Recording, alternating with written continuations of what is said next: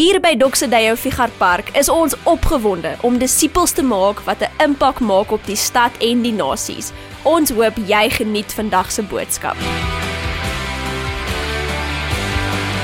So lekker om vandag saam met jou te kuier en uh, ek is so opgewonde oor hierdie nuwe reeks waarmee ons vandag gaan begin.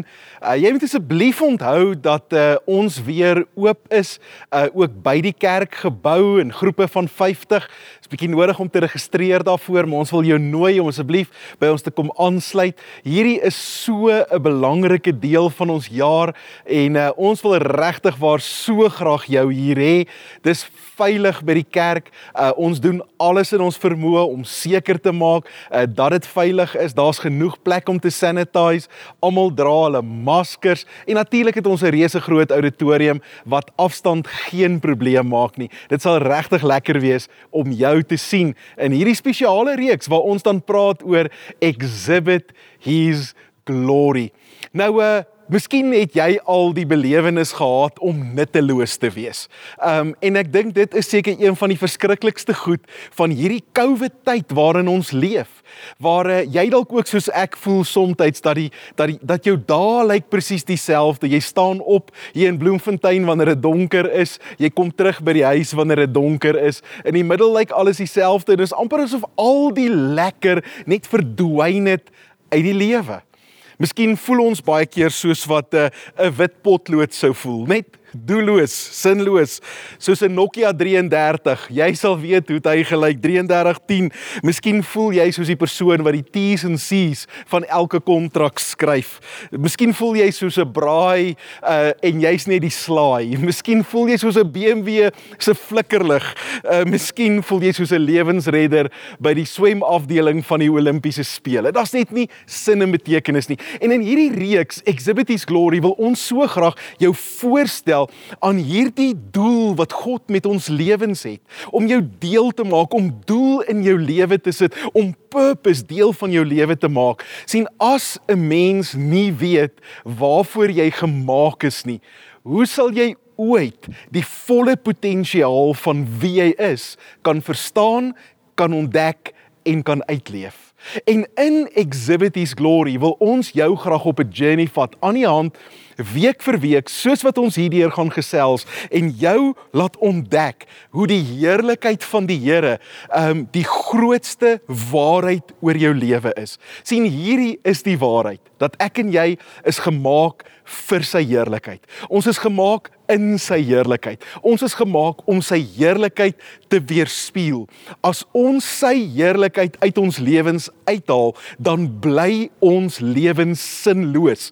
Daar's geen nut aan ons bestaan as dit nie is in die lig van sy heerlikheid nie. En in hierdie reeks wil ons graag saam hierdie pad stap. Nou, wat is die heerlikheid van God? Is dit soos die heerlikheid van 'n mens? Dan natuurlik nee. Heerlikheid van 'n mens is sommer maar die stukkie status wat ons kry, uh, dalk soms die applous wat ons kry. Dis ons heerlikheid. Maar wat is die heerlikheid van God? Die heerlikheid van God is soveel meer. Die Bybel praat van die woord heerlikheid in daardie term van gewig, van opinie. sien wanneer die Bybel praat oor die heerlikheid van God, dan is dit nie iets van God nie. Dis nie net 'n oomblik van sy bestaan nie. Dis nie net 'n klein deeltjie van wie hy is nie. Die heerlikheid van God is die som totaal van alles wat God is. Wanneer ons na God sou kyk, is sy heerlikheid die alles oorweldigende een enkele realiteit wat ons in God sal raak sien. God se heerlikheid is nie net wat ons in die Ou Testament sien nie, daar in daar sulke wonderlike oomblikke, maar God se heerlikheid is sigbaar. Ja, wanneer dit in die tempel is en en en ek dink so baie Christene hou so van daardie versie wat praat van die Shekinah heerlikheid van die Here, wanneer ons so bewus is van sy teenwoordigheid. Maar dis nie al van God se heerlikheid nie. God se heerlikheid is sigbaar in die skepping. God se heerlikheid is sigbaar in die kry, kleinste microbiologiese deel van hierdie skepping. Elke iets waar God aangeraak het, is sy heerlikheid sigbaar. En wanneer ons na God se heerlikheid as so iets kyk, dan begin ons maar om te verstaan wie hy is. Maar God se heerlikheid is nie net groot en en en en omvangwekkend nie. God se heerlikheid is ook persoonlik. Wanneer God met sy mense werk in die Ou Testament, dan sien ons hoe hulle die heerlikheid van die Here sigbaar beleef, hoe hulle bewus is van sy teenwoordigheid in sy heerlikheid. Wanneer die volk Israel deur die woestyn trek en en 'n vuurkolom bedags voor hulle uitgaan en 'n wolk of 'n 'n vuurkolom snags en 'n wolkkolom in die dag, dan sien ons hoe hulle die heerlikheid van God beleef in daardie element elemente van sy teenwoordigheid. Dis so persoonlik dat dat uh, in Eksodus 33 lees ons hoe hoe Moses sommer groot vrymoedigheid neem. Hy vra vir God vers 18 in hoofstuk 33. Hy sê: "Laat my tog u heerlikheid sien." En en Moses, hy vra amper die onmoontlike ding en en dis asof asof ons self sien dat God vir 'n oomblik dink van Moses, besef jy wat jy vra? Want eintlik kan op daardie oomblik niemand nog God se heerlikheid sien en bly leef nie, omdat God se heerlikheid ook soos 'n allesverterende vuur is. En dan antwoord die Here vir Moses vers 19. Hy sê hy sê ek sal al my majesteit by jou laat verbygaan en voor jou die naam van die Here uitroep. En ons sien so hoe, hoe God in hierdie in hierdie oomblik vir Moses sê ek gaan so ek gaan so 'n skreefie oopmaak van my heerlikheid. Wanneer wanneer my majesteit maar een deel van wie ek is by jou verbyloop en my naam my identiteit verklaar word oor jou. En dan dan antwoord die Here so mooi. Hy sê en ek sal genadig wees oor wie ek genadig wil wees en ek sal my ontferm oor wie ek my wil ontferm En dan is dit so ongelooflik want ek dink Moses hoor hier vir die eerste keer nadat hy nog altyd in 'n oortuiging geleef het dat die heerlikheid van God verterend en dodelik is vir die mens, hoor hy dat in die heerlikheid van God genade en ontferming van die Here is. En dis amper asof hierdie 'n Nuwe Testament oomblik is in die hart van die Ou Testament. sien God se belofte oor sy heerlikheid was nog altyd dat hierdie planeet Aarde gevul sal wees met sy heerlikheid. Dat alles op hierdie planeet sal vertel van sy heerlikheid. Daardie vers in Habakuk 2 vers 14 wat in Doxodeo vir ons so kosbaar is wanneer die Here sê hy sê die aarde sal gevul wees met die kennis van die heerlikheid van die Here soos die water die seebodem oordek. As jy na die see toe gaan, gaan jy jou vinger op een plek op 'n seebodem kan neersit waar die water dit nie in totaliteit oordek nie. Sommige plekke in die see kilometers diep So sê die Here, sal sy heerlikheid, die kennis van sy heerlikheid op hierdie aarde sigbaar wees. En ons weet dat daardie heerlikheid lê in die skepping. Daardie heerlikheid lê in die pragt van die natuur skoon. Daardie heerlikheid lê in elke wonderlike oomblik. Daardie heerlikheid lê in die mens. sien ek en jy is die draers van sy heerlikheid en as hy sê dat hierdie planeet gevul sal wees met sy heerlikheid, bedoel hy daarmee dat sy heerlikheid sal uitstraal uit die kroon van sy skepping, uit die mens uit. En dan weet ons dat hierdie planeet op die oomblik dit nie doen nie. Hierdie planeet wys nie noodwendig die heerlikheid van God nie. Hierdie hierdie planeet exhibit nie noodwendig glory van die Here in elke opsig nie. Maar hy beloof, die Here beloof Openbaring 21 vers 23 wanneer die skrywer Johannes hierdie blik van die toekoms sien, hierdie nuwe aarde, uh hierdie plek waar God sy heerlikheid kom vestig wanneer hierdie aarde nuut gemaak word soos wat ek en jy in ons liggame nuut gemaak sal word en ons nou reeds in ons geesmens nuut gemaak is. Hy sê dan sal hierdie heerlikheid sal sal alles oorweldigend wees. Vers 23 wat vir my so mooi vers is. Hy sê hy sê in die stad het geen son of maan nodig nie. Dis nou die nuwe Jerusalem. Hy sê want die heerlikheid van God verlig die stad. Die lam is sy lig. Dis waarheen God op pad is. En wanneer ons in hierdie reeks praat oor die heerlikheid van God, wil ons vandag so graag hê dat ek en jy sal verstaan dat God passievol is oor sy heerlikheid. Volgende week gaan ons praat oor die feit dat ons deelgenote is aan sy heerlikheid en dan gaan ons kyk na hoe geloof, hoop en liefde, die drie die die drie instrumente waarmee ons werk in die goeie nuus, hoe dit verbind is aan die heerlikheid van God en hoe die heerlikheid van God deur ons lewe sigbaar is in geloof, hoop en liefde. sien God se passie vir sy heerlikheid is alles oorweldigend. Alles wat God doen, reflekteer sy heerlikheid. Alles wat hy maak, vertoon sy heerlikheid. Die hemele verkondig die heerlikheid van God. Die hemelliggame ontplof met 'n ondenkbare energie van die heerlikheid van die Here. Selfs die kleinste organisme roep uit die heerlikheid van die Here. John Piper stel dit as volg. Hy sê God het 'n oorweldigende passie om sy heerlikheid te verhef, om dit te vergroot, om dit te vertoon, om dit te bewys en ook om dit te beskerm. En die passie vir sy heerlikheid wil hy dit vertoon en hy wil dit wys en demonstreer sodat almal dit kan sien. God staan ook alle vyande van sy heerlikheid te en diegene wat te min daarvan dink. God gee sy heerlikheid die hoogste prioriteit. Nou, die wonderlike ding oor die heerlikheid van God is dat wanneer ons in die Ou Testament daarna kyk, is dit baie abstrak. En uh, soms lyk dit na 'n gevoel, soms lyk dit na 'n mooi prentjie, soms lyk dit na 'n psalm, soms lyk dit na 'n emosie of dalk 'n gedagte. Maar die ongelooflikste ding oor die heerlikheid van God is dat daardie dag toe Jesus, Immanuel, God met ons, sy voete op planeet Aarde sit, toe word die heerlikheid van God konkreet. Skielik kan ons sien hoe lyk die heerlikheid van God nie net in God nie, maar in menslike vorm. En Jesus, die 100% God, 100% mens, realiteit kom wys hoe lyk God se oorspronklike plan met heerlikheid in die mensdom. Johannes 1 vers 14 wat eintlik so 'n tweede deel van van Genesis 1 is wanneer die Johannes die Nuwe Testament perspektief op die skepping skryf dan sê hy hy sê en die woord het vlees geword en onder ons kom woon en ons het sy heerlikheid aanskou. Ons het sy doxa gesien. Die Ou Testamentiese woord, ons het sy kabot beleef, die gewig, die opinie, die teenwoordigheid van God. Daarom skryf die Hebreërs skrywer Hebreërs 1. Hy sê nadat God baie keer en op baie maniere in die ou tyd gespreek het tot die vaders deur die profete. Hy sê het hy in hierdie laaste dae tot ons gespreek deur die seun wat hy as erfgenaam van alles aangestel het deur wie hy ook die wêreld gemaak het. En hoor dan vers 3.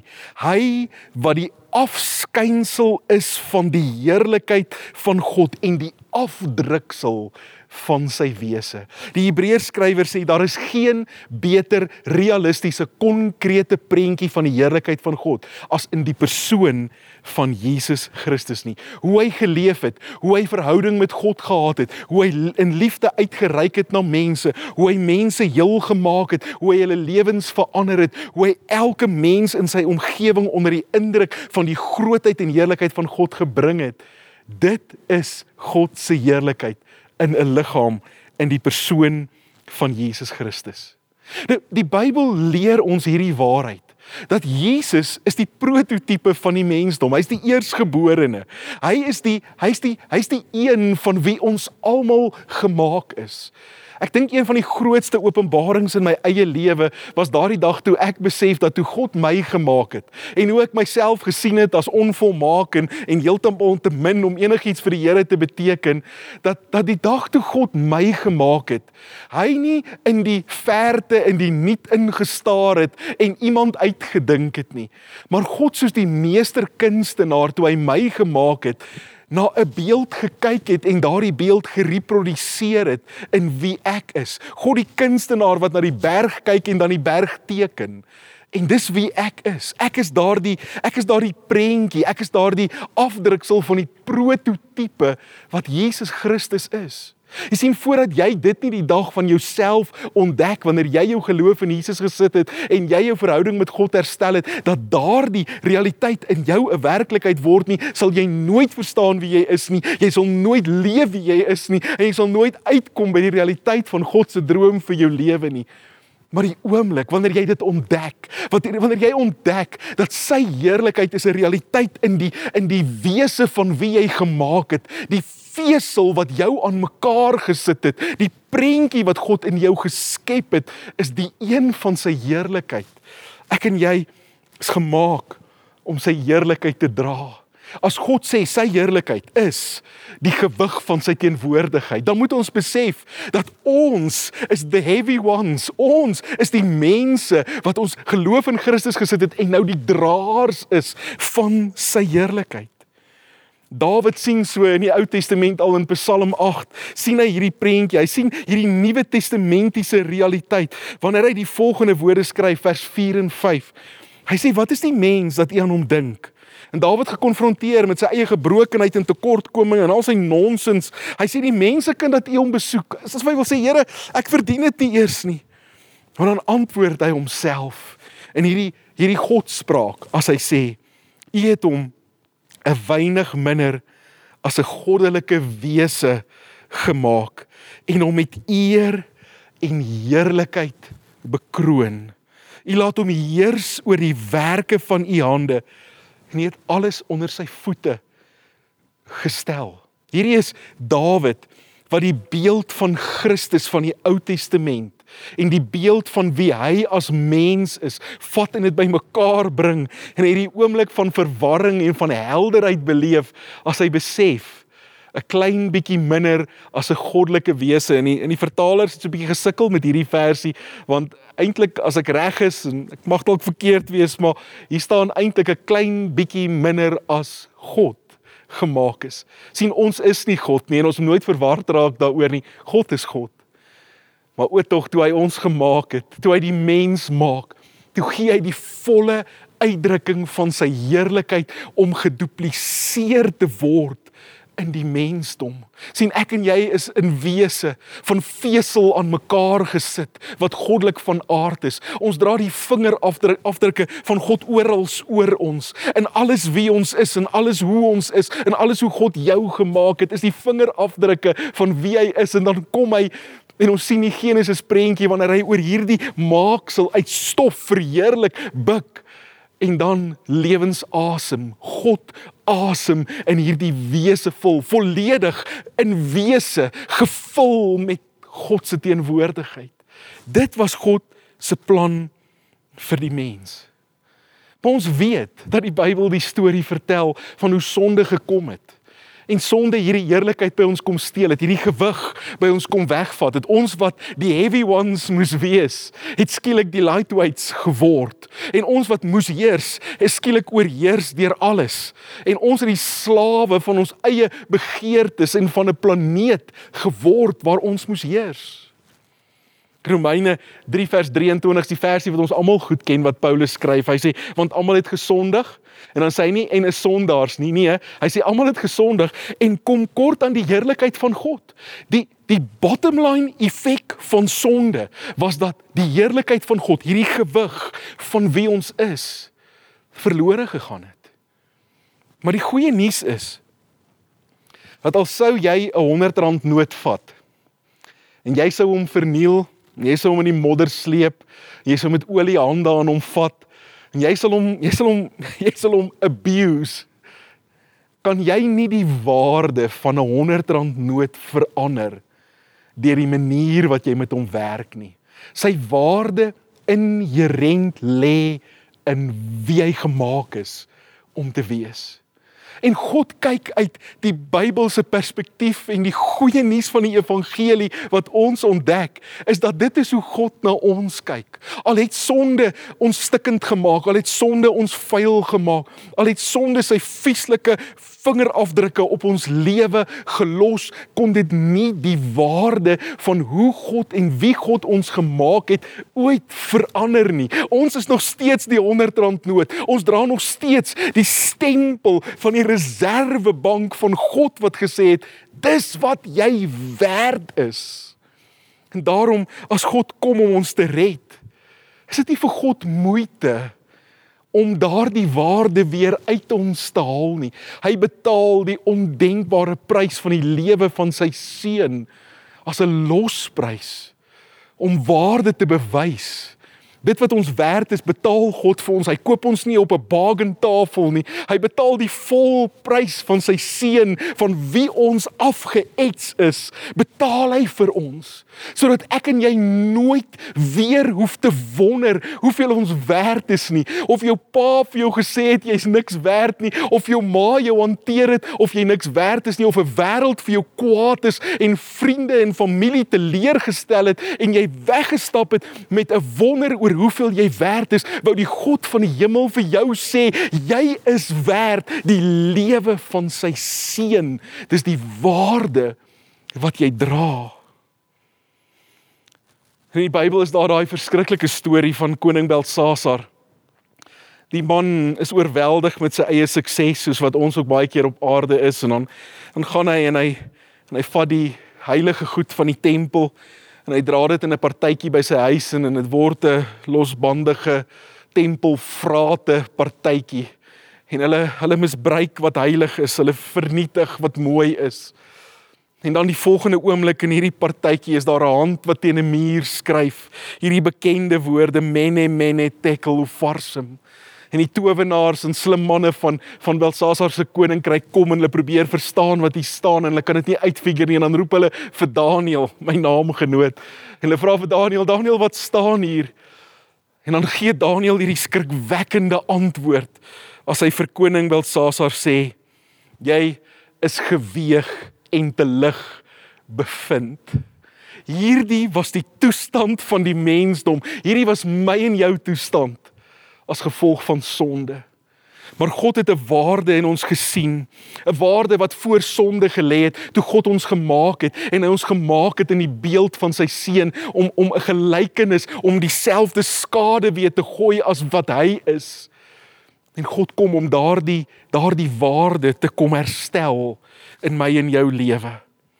En hy doen dit op so 'n fenominale skouspelagtige manier. Want sien ons het in die slag gebly, ons geregtigheid, ons vermoë om voor God te kon staan en aanvaarbaar vir God te wees, het in die slag gebly.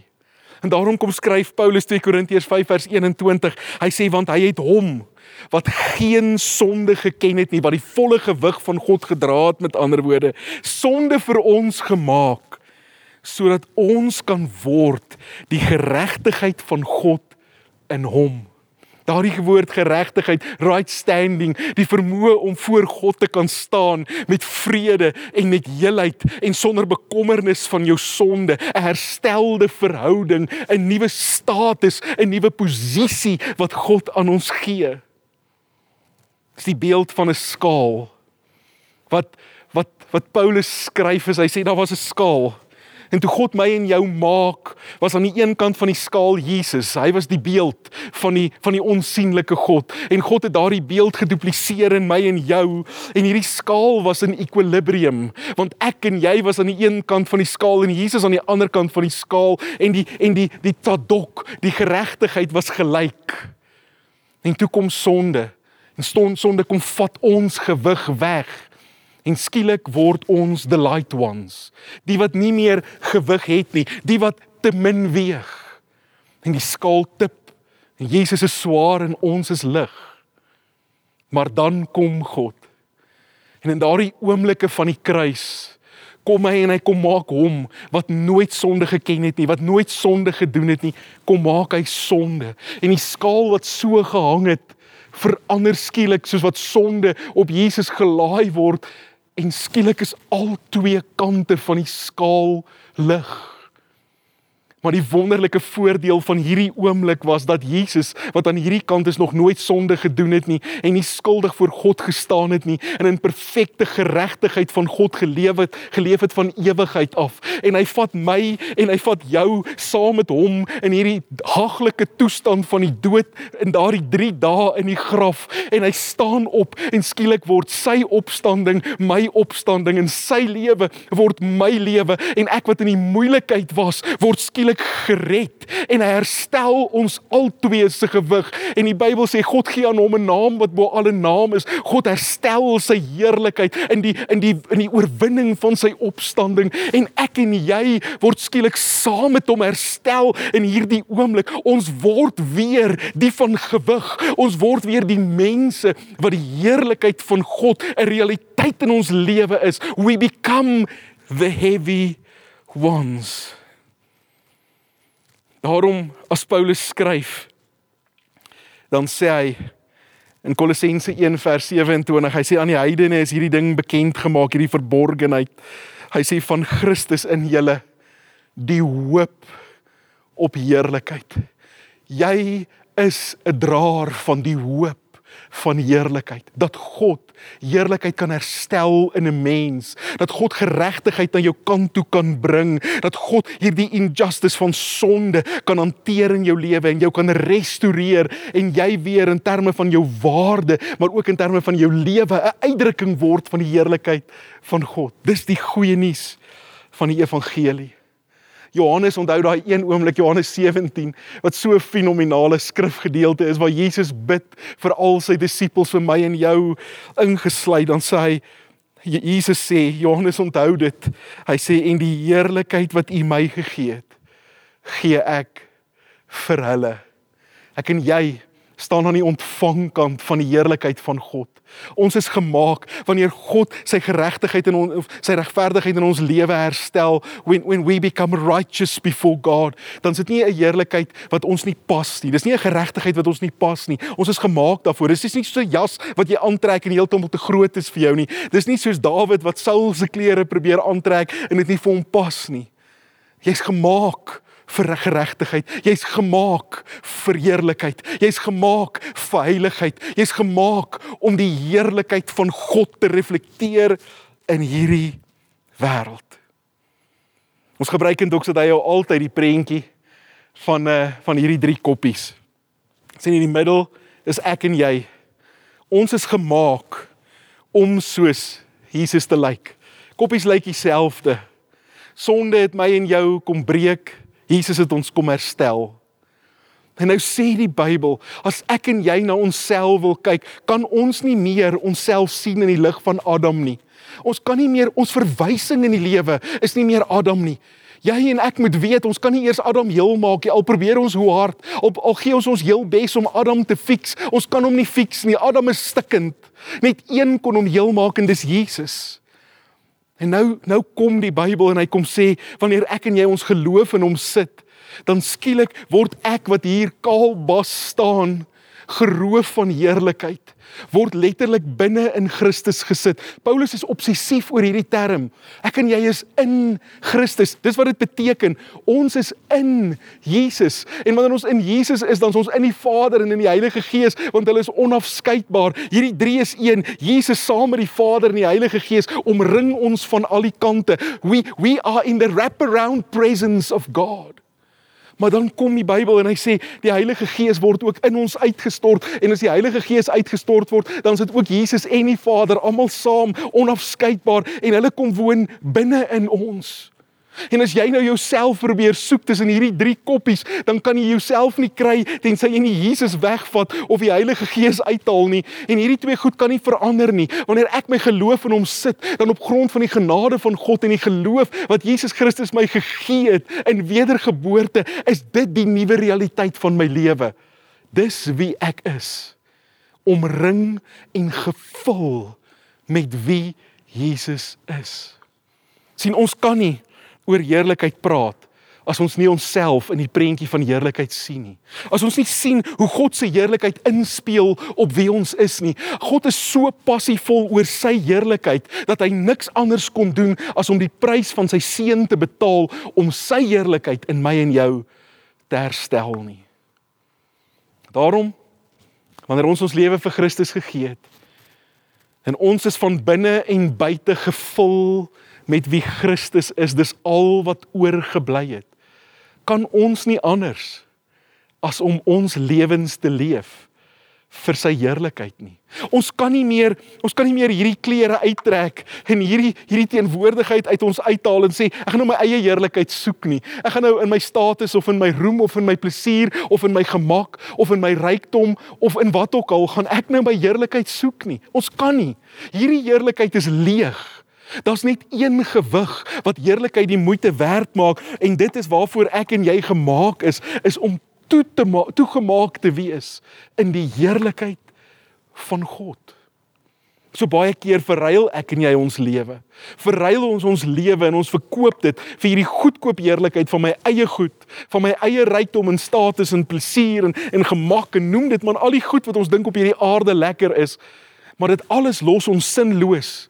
En jy sit vandag in in dalk in jou gerieflike huis en jou bankrekening is vol en jy weet die lewe is sinloos want dit het nog nie gebeur met jou nie. Jy is nog nie nuut nie. Dan is hierdie die goeie nuus vir jou dat Jesus Christus het gekom om jou nuut te maak. En miskien sit jy vandag en en en al die dinge in jou lewe loop nie so lekker nie en die bankrekening is leeg en jy's bekommerd. Dan gee ek en jy nie moed op nie want ek is nie alleen nie. Ek is toegemaak in sy teenwoordigheid. My doel in die lewe vind ek in hom. My rede vir bestaan is hy. Ek kan nie anders nie. Dis wie ek is. En dan word heerlikheid 'n hoop wat ons dra. En hierdie heerlikheid van God vat ons na die wêreld toe. Ons dra dit in ons skole en in ons besighede, in ons werksplekke, op ons sportvelde, in ons koerante en media huise. Ons dra dit daarin. Ons vat dit soontoe. Ons dra die heerlikheid van God soos 'n aansteeklike siekte rondom ons. En mense rondom ons word geaffekteer deur die heerlikheid van God wat in ons is. Ek hoop so in hierdie reeks gaan jy net so passievol word oor die heerlikheid van God as wat God oor sy heerlikheid is. Kom ons bid saam. Here, dankie. Dankie vir hierdie ongelooflike waarheid van die skrif. Dankie dat ons vandag kan opstaan in ons gevoelens van minderwaardigheid en van nie genoeg wees nie in ons onvermoëns en soms ons oortuigings van hoe diep ons gewortel is in 'n Adam en ons kan opstaan in hierdie nuwe Bybelse realiteit dat Adam is nie ons verwysing nie. Adam is nie ons identiteit nie. Adam is nie ons toekoms nie. Jesus Christus is. Hy's ons hoop.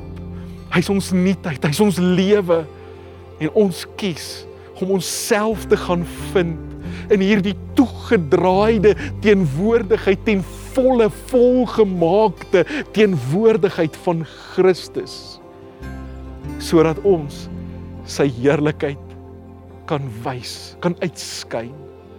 En of ons eet en of ons drink en of ons werk, dit maak nie saak waarmee ons besig is nie. Die heerlikheid van God is die eerste punt van ons agenda. Dis die hoogste uitdrukking van ons identiteit. Dis die diepste uitdrukking van ons wese. Here, u heerlikheid, die omvang, die volle som totaal van wie u is. Steek ons harte opnuut aan die brand oor u heerlikheid, soos wat ons u heerlikheid skyn in 'n wêreld wat roep na u. Bid dit in Jesus naam. Amen. Hoop ek sien jou Sondag. Mag die Here jou seën. Dankie dat jy vandag by ons ingeskakel het. Maak seker jy word deel van hierdie familie op missie deur om by ons Sondagdienste in te skakel.